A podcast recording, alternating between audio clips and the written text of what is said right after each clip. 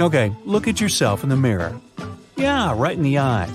See that little fold of tissue in the inner corner of both of your eyes? Well, get ready for this. It was actually once a third eyelid or nictitating membrane. You can see it today in snakes or lizards, for example. The third eyelid was used for the same purpose as the other two, although it's unclear whether humans ever even had it fully grown.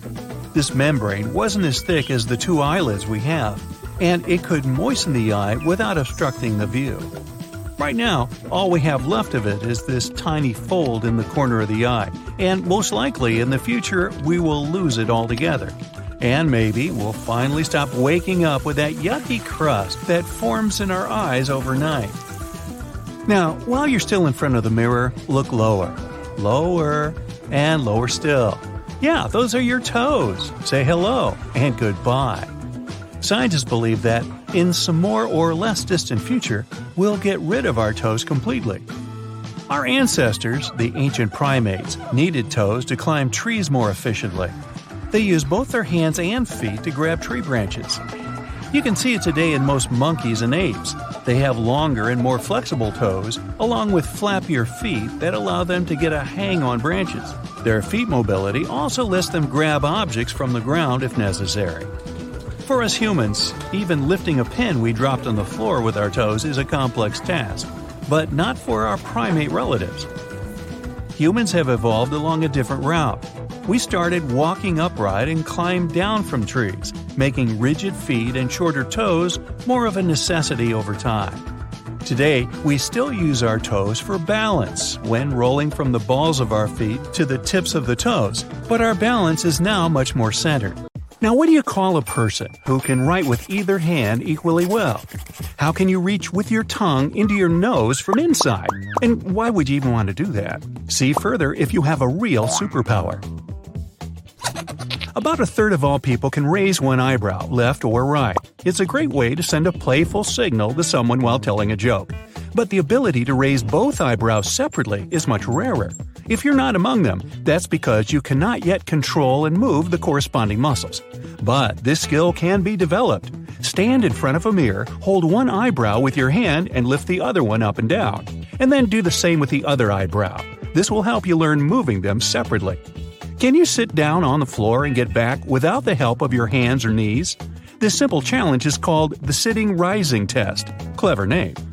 Although scientists argue whether this test is trustworthy in telling anything about your health, you can still use it to check whether your muscles and heart are strong enough. If you're unable to get off the floor without the support of your hands or knees, maybe it's time to return to the gym.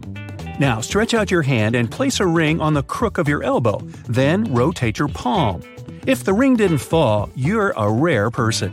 Some say only 2% of people can do that, but that's arguable. If you can lick your elbow easily or touch your thumb to your forearm, congratulations, you're among the minority of people. But some people bring flexibility to the next level. This condition is called hypermobility. It allows rare individuals to twist their bodies into weird positions, just like a snake, putting their head between their feet, doing a back bridge, and all sorts of splits. But in some cases, hypermobility can increase sensitivity. Because such people have a larger medulla, this brain area is responsible for processing emotions. Now, 90% of people are right handed, and only 10% are left handed. Yes, that adds up. But there's also a very small percentage of those who can use both hands equally well, including writing, drawing, and doing any tasks. Naturally ambidextrous people account for only 1% of the entire population. You can't recall a memory all by itself. When you're trying to think of one detail, like the color of the t shirt your friend was wearing the other week, you'll remember some other details too.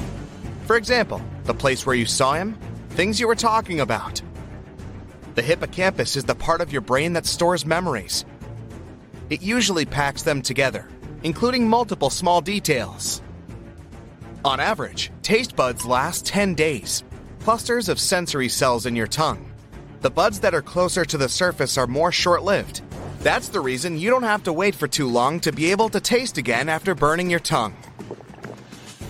One theory says deja vu is some sort of a brain processing lag. Scientists think it might happen when your brain is transferring information from one side to the other.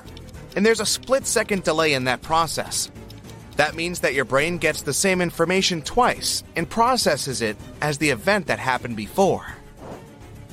Only 30% of people can flare their nostrils, and one third can bend their thumb backward. Some people can produce a roaring noise in their heads. All they have to do is tense their ears or jaws. There's a small muscle in the ear. It dampens loud sounds, like when you're chewing. But some people can flex that muscle, and that creates an audible rumble. We, um, I mean, human beings, have been evolving for 6 million years, but we're still not perfect. Turns out that our bodies have a bunch of design flaws. First of all, human eyes have tiny blind spots, never mind the philosophical ones. Such a spot is about the size of a pinhead. It's located at the point where the optic nerve passes through the surface of the retina at the back of the eye. Your optic nerves connect your eyes to the brain. They carry images for your brain to process. This is how you see. In the spot where these nerves leave your eye, though, there's a lack of something called photoreceptors. These receptors detect light and are the reason you can see.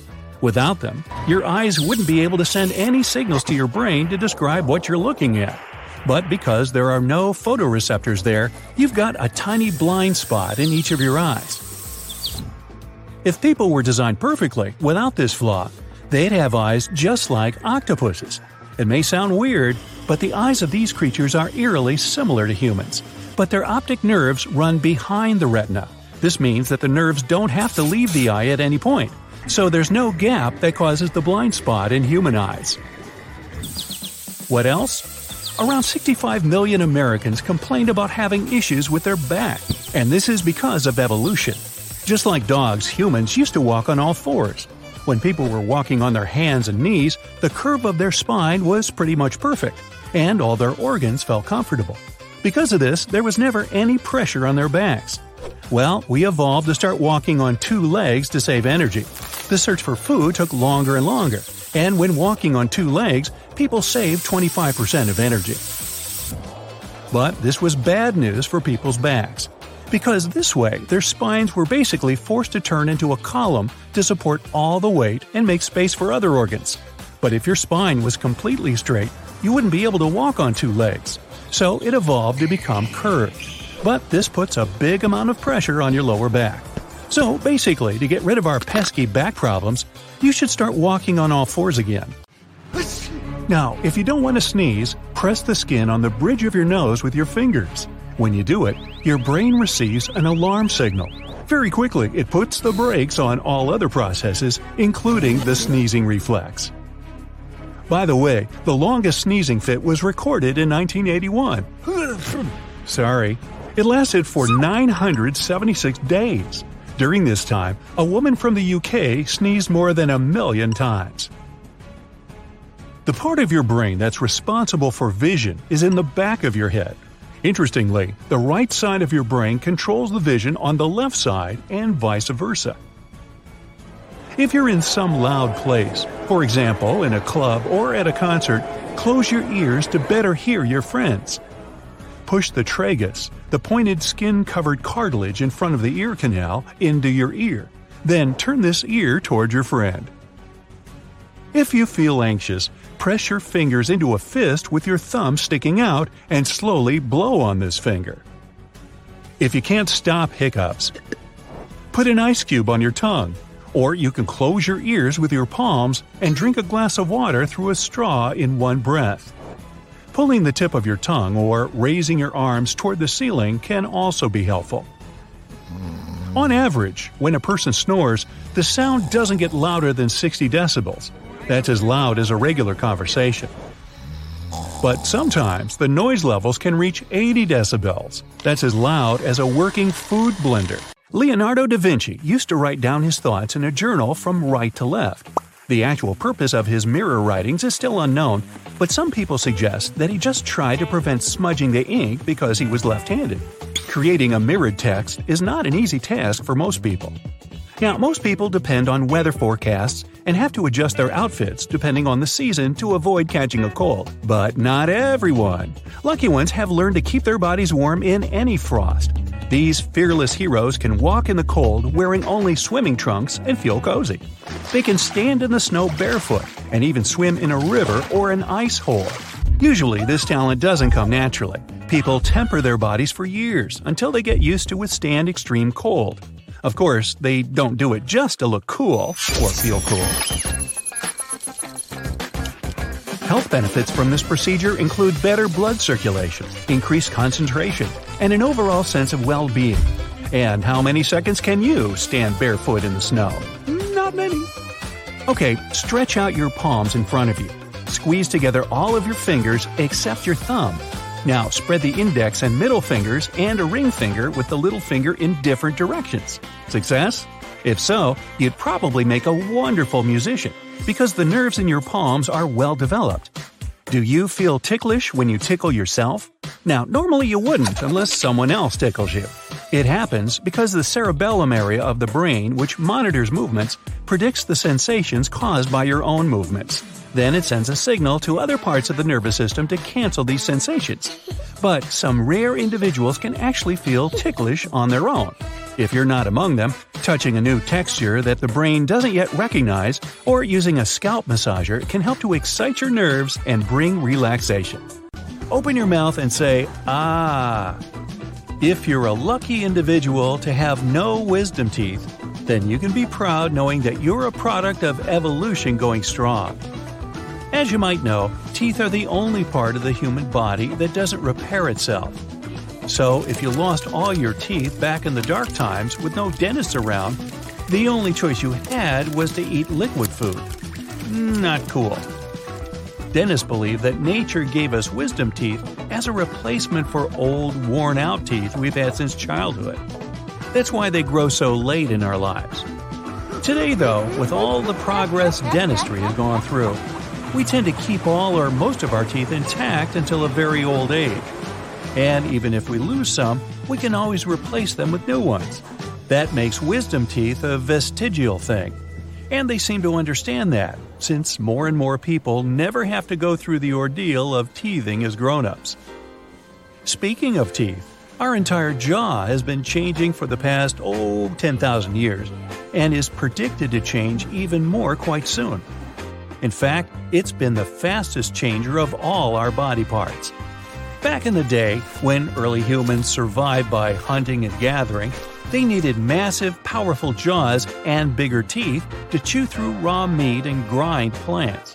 As they came to cooking and then farming, their food became less tough, and so their jaws became smaller to fit the current needs.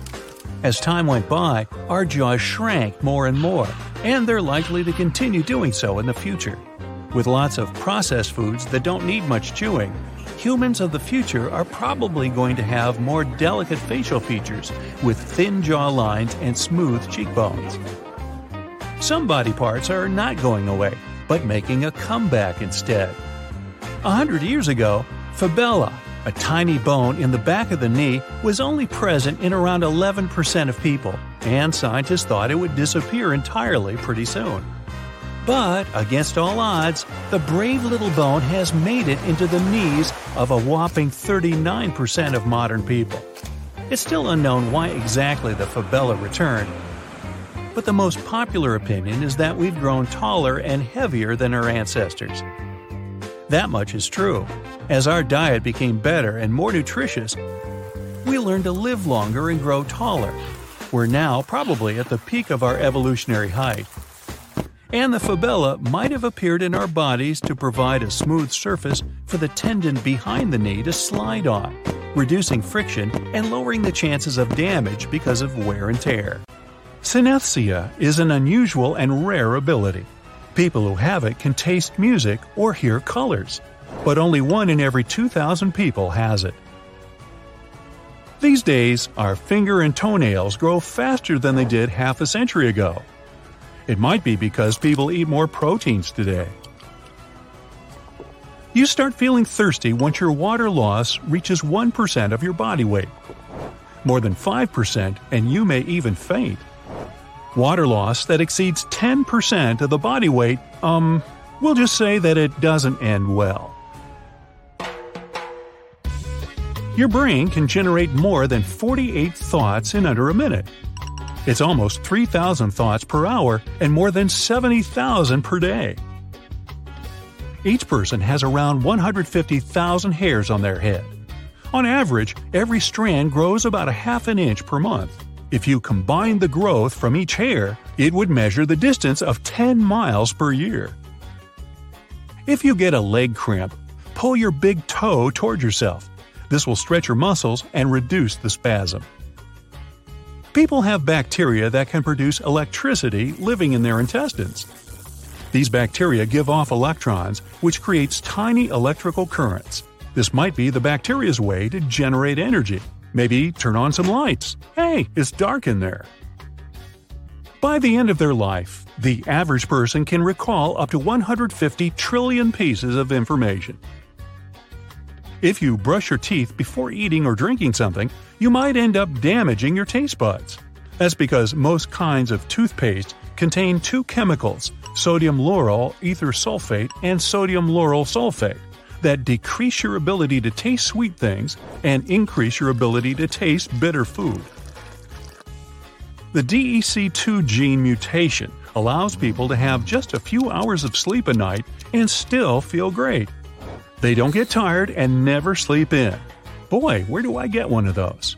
On average, these people wake up at 4 or 5 a.m. Only up to 5% of the world's population has this feature. That's it for today. So, hey, if you pacified your curiosity, then give the video a like and share it with your friends. Or if you want more, just click on these videos and stay on the bright side.